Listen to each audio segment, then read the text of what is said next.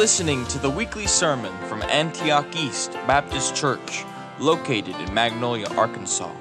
For more information about our faith and local congregation, visit antiocheast.com.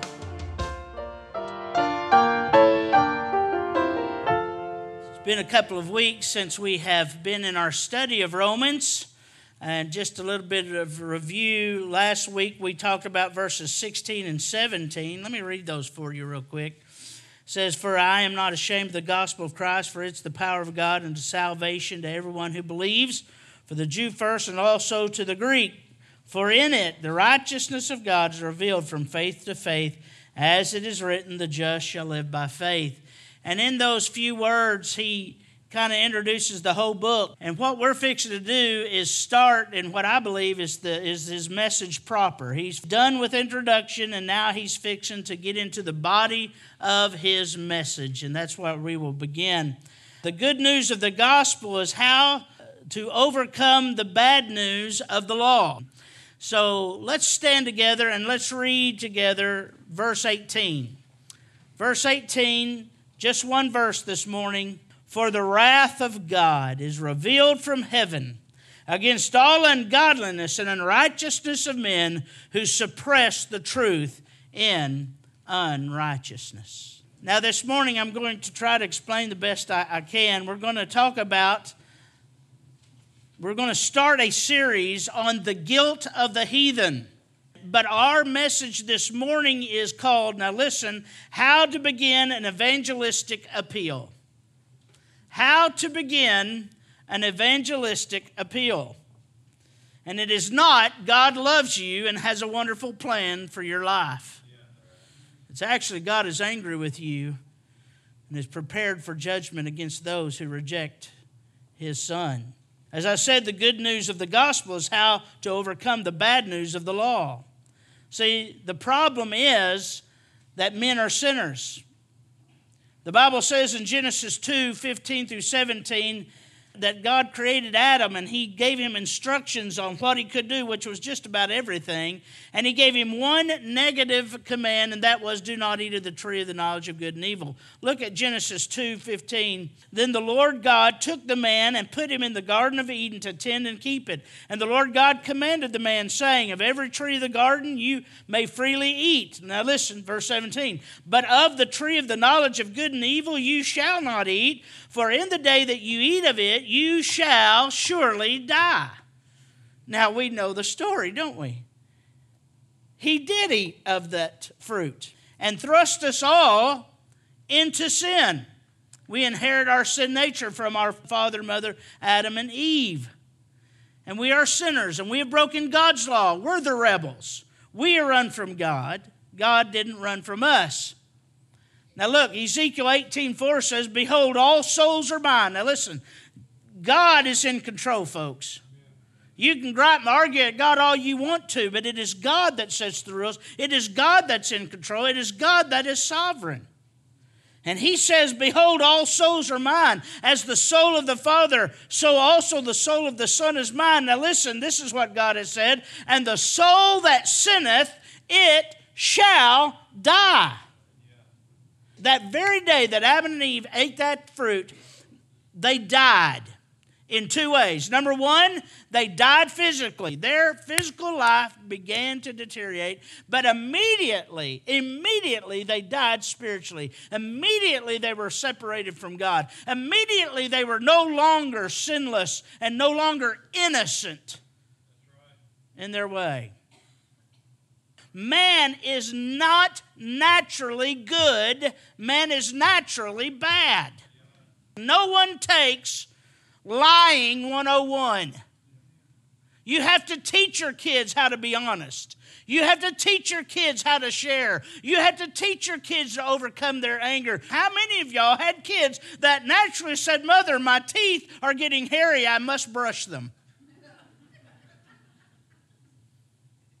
No, most everybody had to fight with their kids. If you don't brush your teeth, they're going to fall out, you know, and you had to fight with them. Why? Because men are naturally tend to the negative and to the bad and to the sinful.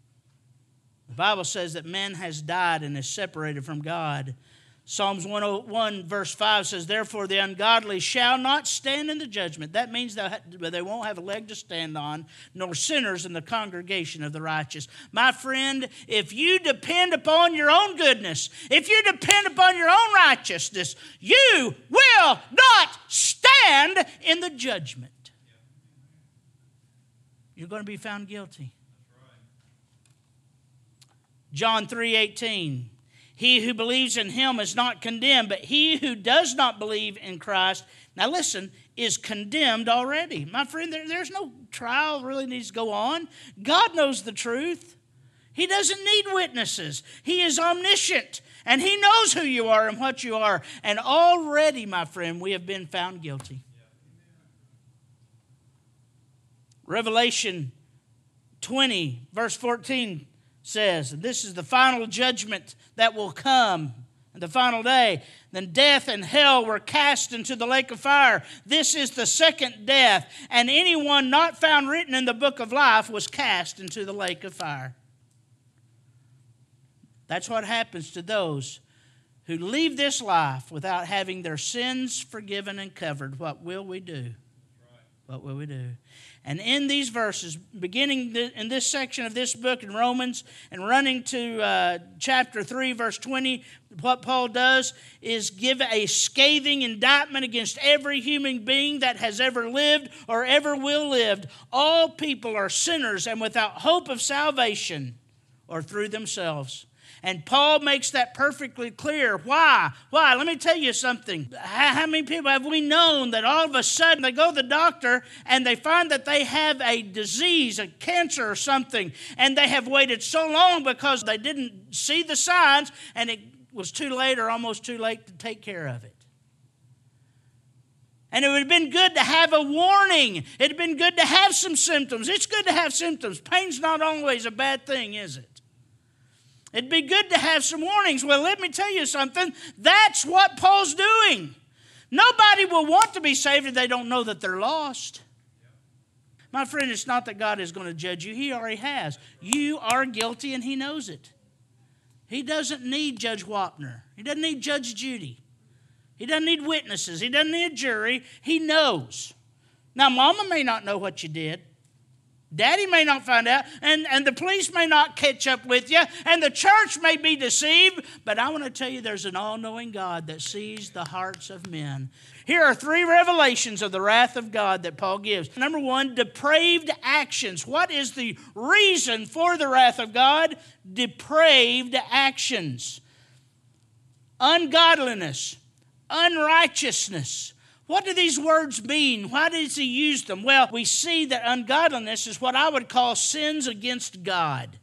Sins against God. You say, Brother Ron, aren't all sins against God? You are correct. But it does seem that the Bible does categorize them. Exodus 20, uh, verses 3 through 11 here is ungodliness. You shall not have any other gods before me. Thou shalt not have anybody, anything that you love more than me. Or number two, you shall not make for yourself any carved image. Basically the same thing. And then number three, you shall not take the name of the Lord your God in vain. My goodness, we do this so much.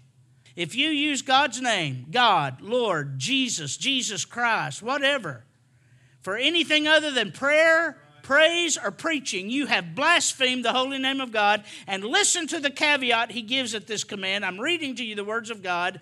He will not hold him guiltless who takes his name in vain.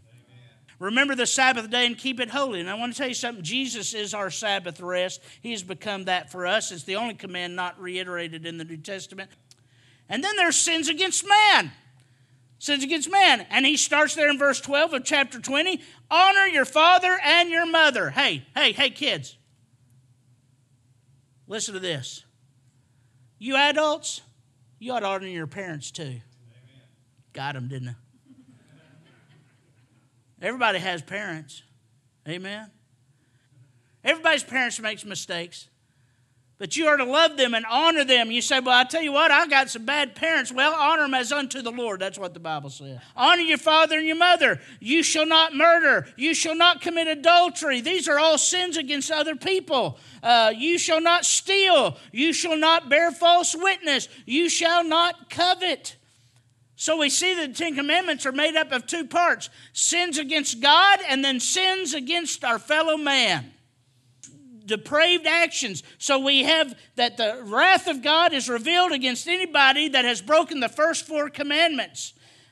And the wrath of God is going to be coming against anyone who's broken the last six. And guess who that is? You, me. All have sinned. So the wrath of God is revealed against sinfulness and sinners. Okay, we got that? Number two, determined ignorance. Determined ignorance depraved actions, and then determined ignorance. This is what the wrath of God is coming upon and why we see it. Against all ungodliness and righteousness of men who, listen, suppress the truth in unrighteousness. The word suppress means to hold down, to try to hold down, to cover up, to suppress, to basically ignore. What are we suppressing? Truth. Because let me tell you something. Now, please listen to me. There is no such thing as an atheist. Now, they will claim to be an atheist, but my friend, God has revealed Himself to everybody, and anybody that says there's no God, they are suppressing truth in unrighteousness. Isn't it amazing? Have you ever seen atheists? A lot of them, they're very temperamental. Very temperamental, very mad at you for believing in God, very mad about religion. And it's been, all, I've always thought to myself, how in the world can you be so mad at something you don't even believe exists? That shows right there they know there's something. When rebellious men do not like what the Word of God says, they ignore it, they distort it, they deny it and they try to throw it out. They suppress it. And that's what our society is doing. Why do people choose to say, let's not have prayer in school? Why do we choose to suppress religious uh, uh, freedoms and things? Why are they trying to? Because they want to get rid of God. A world without God, a society without God, ends up in filth and chaos. That brings me to my last point the wrath of God is revealed. A lot of people don't like to talk about wrath, judgment, hell. But my friend, it's the truth. Nobody likes to think about uh, negative things, but I want to tell you something. If you come to the parsonage late at night or in the middle of the day or whatever to visit us and you see that the roof of the parsonage is on fire, I give you permission to scream, holler, and yell and do like I do on Sunday mornings when I'm preaching to warn me and my family to get out of that burning house. And I don't want you to go, hey, listen, it's so pretty out here. Don't you want to come outside? Listen, it's stuffy in your old house. You ought to come outside. No, my friend, you beat on the doors, you break out the windows, you holler and you scream and you grab by the hair or whatever and get us into safety. We might be mad at you temporarily, but once we see that you saved our life, we'll be eternally grateful my friend, this idea of let's not offend the world, let's not talk about judgment, let's not talk about uh, wrath, let's not talk about these things, my friend, it won't work. And as matter of fact, it is it's the opposite of love. And Paul begins to preach the gospel, and what does he do? He spends about five chapters basically talking about the gospel. How to be saved. Three of those he spends by telling everybody how guilty they are. Why? Because that's the reason for salvation. God has come to save us from our sin. Amen. This divine wrath, number one, is royal wrath. This is royal wrath. That is, it is the wrath of God the wrath from heaven. We don't like to think of God. God is loving, God is loving, kind, and merciful. Yes, He is. So was my mama. But the switch told me she was also a mama of wrath. Yes, your parents are full of love and graciousness and help, but they also are not going to let you get away with things. They have to have a little wrath. Amen. And I'll tell you something God is wrathful. And here's even more so than our parents because God hates sin, because sin is an affront to Him. to Him. He is holy and He is righteous. And when we sin, we sin against His purity, His holiness, Him. This is royal wrath. Me and Will and anybody that preaches the gospel, we're just servants. We're messengers. And many like to mock us. Matter of fact, today, some of you are going to leave this place and you may mock me in your mind, or maybe you'll just reject me and my message, and some even persecute the messengers. But let me tell you something the one to whom the message belongs cannot be ignored, and he cannot be avoided. Who do you think you are? I know what it is. You're young. You think you're bulletproof, as they say, and all. But I want to tell you something. Wait, wait till that first that first disease. I don't know how many people in this church that I have ministered to, and God has delivered, who almost came to the point of death, and everyone say, "Boy, you just don't realize how fragile life is till you almost lose it." And everybody within the sound of my voice is going to die. The statistics on death are alarming. One out of every one people die and you will face the judgment. It's been appointed that a man wants to die, and after this, the judgment, and God cannot be avoided. Your very breath, my friend, is determined by His pleasure. While you live, you may even be experiencing the wrath of God even right now.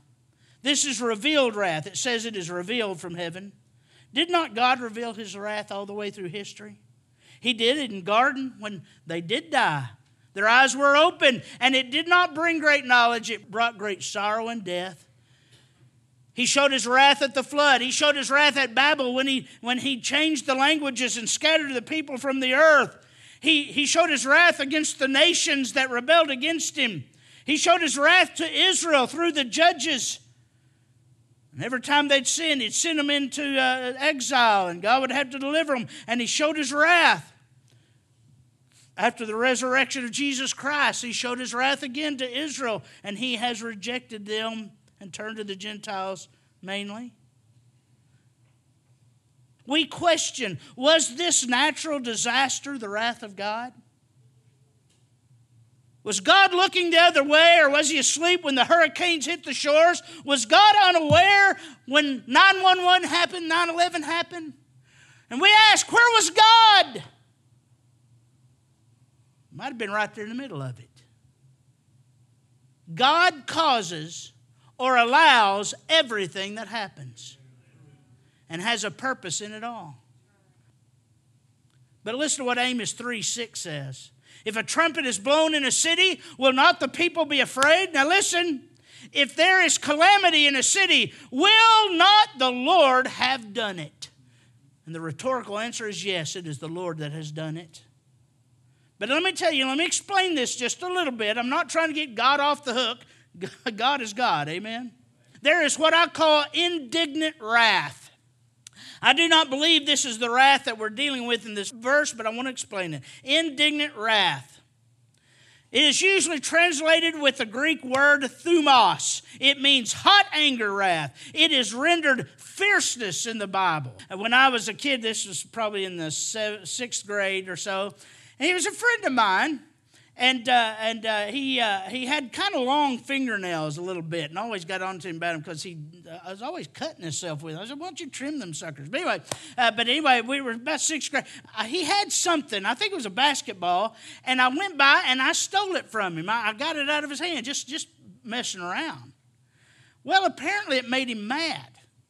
And so I kind of ran, and I turned around, and he was coming at me. He wasn't trying to play basketball, and he had his hands like claws, and those claws and talons, and he had his teeth, and he looked like a monster. He going, and he was even growling. Ah! And so I threw the ball, hit him in the face, and ran off. See, I'm not perfect. I'm not perfect. That's indignant wrath. He was going to exact judgment for himself. 2 uh, Corinthians 12 20 explains it as outbursts of wrath. Revelation 19 15, and out of his mouth comes a two edged sword, that with it he should strike the nations, and he himself will rule with them with a rod of iron, and he himself treads the winepress of the fierceness and wrath of Almighty God. And that is talking about fierce wrath, where he will grab us those that do not know Christ and cast us into hell. and bring judgment upon the earth. That's indignant wrath. Then we see inherent natural wrath. Well, if you put your hand in the fire, what's going to happen? Now, was that the judgment of God? Did God make you put your hand in that fire? You know, if you get on a bicycle and you want to learn to ride and you get out there and you ride and every once in a while you fall down, it's not that God pushed you down, it's that it just happens. It's natural wrath. You live in this world, you go out and you play in the sun, and guess what? You get a sunburn. It's what I call natural inherent wrath. God's natural wrath started the moment Adam ate the forbidden fruit. There's always natural consequences for sin. When the AIDS epidemic, I remember when I was young, when the AIDS epidemic broke out, everyone was questioning, and some even saying it was the judgment of God. And it is. But it's not necessarily the active, intentional judgment of God. It's just the natural consequences of sin. It's inherent natural wrath. But then there is, and this is the wrath I believe we're talking about, the intentional natural wrath. The intentional. For instance, look at verse 24. Therefore, God gave them up. Look down at verse 26. For this reason, God gave them up Look at verse 28. And even as they did not like to retain God in their knowledge, God gave them over. They're all three the same phrase God gave them up. God gave them up. God gave them. It's like God holding back the waters of negative things in this world. And finally, when people just won't have it, He says, All right, I'll let you go. All right, here you go. This is God basically withholding his protection and giving mankind what they want. The problem is they won't like what they get. They won't like what they get. We're talking about divine wrath. We see the royal wrath. We see that it is revealed wrath. But then lastly, we see that it is righteous wrath. It is right. It is right that God should judge man and judge you and bring his wrath upon those who sin. It's right. The word wrath is divine judgment based on God's angry judgment against someone to punish with punishment. It is wrath determined by guilt. It is the wrath of a judge. This word seems to be indicated to, as I said, judicial activity. John 3 36 says, He who believes in the Son has everlasting life. He who does not believe the Son shall not see life, but the wrath of God, listen, abides on him. Not will abide on him, but does abide on him. Romans 2 5, but in accordance with your hardness and your impenitent heart, uh, you are treasuring up for yourself wrath in the day of wrath and the revelation of the righteous judgment of God. One day, God is going to judiciously, justly judge you for your sin.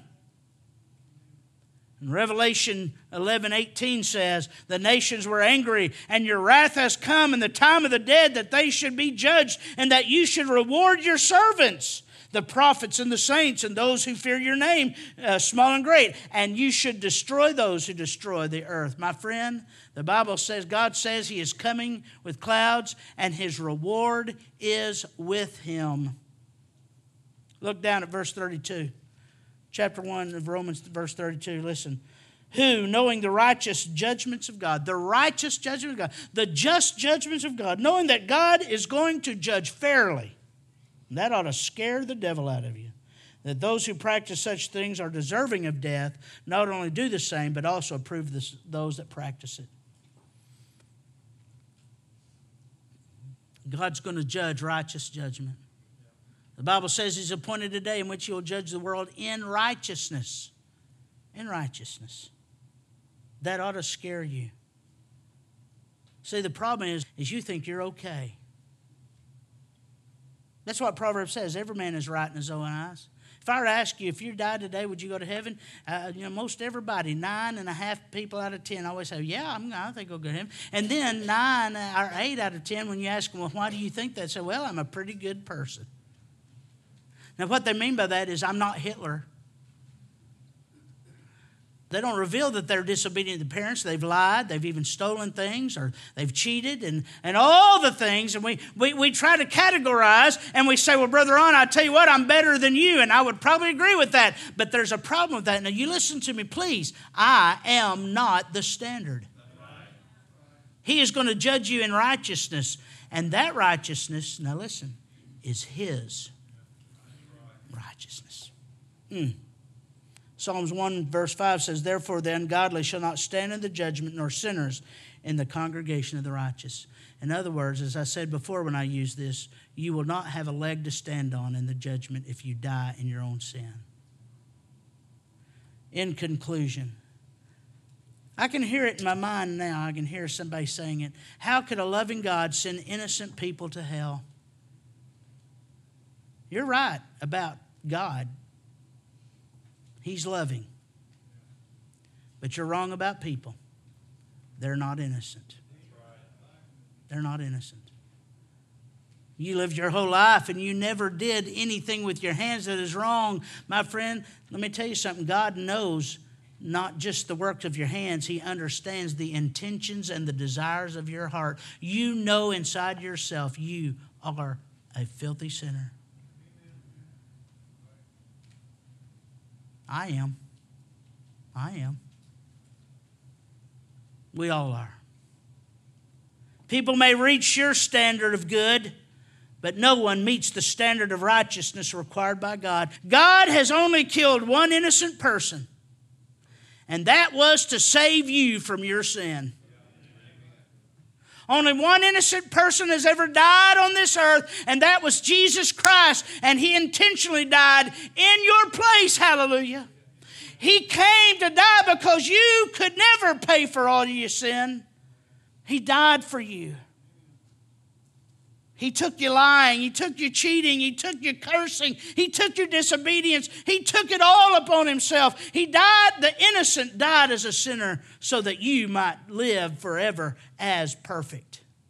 We don't go to heaven on our own goodness. No, my friend, we'd gone to hell on that. We go to heaven on His goodness. Hallelujah. The question isn't how could a loving God judge and destroy sinners? The question is why would He save any of you or any of us? That's the question.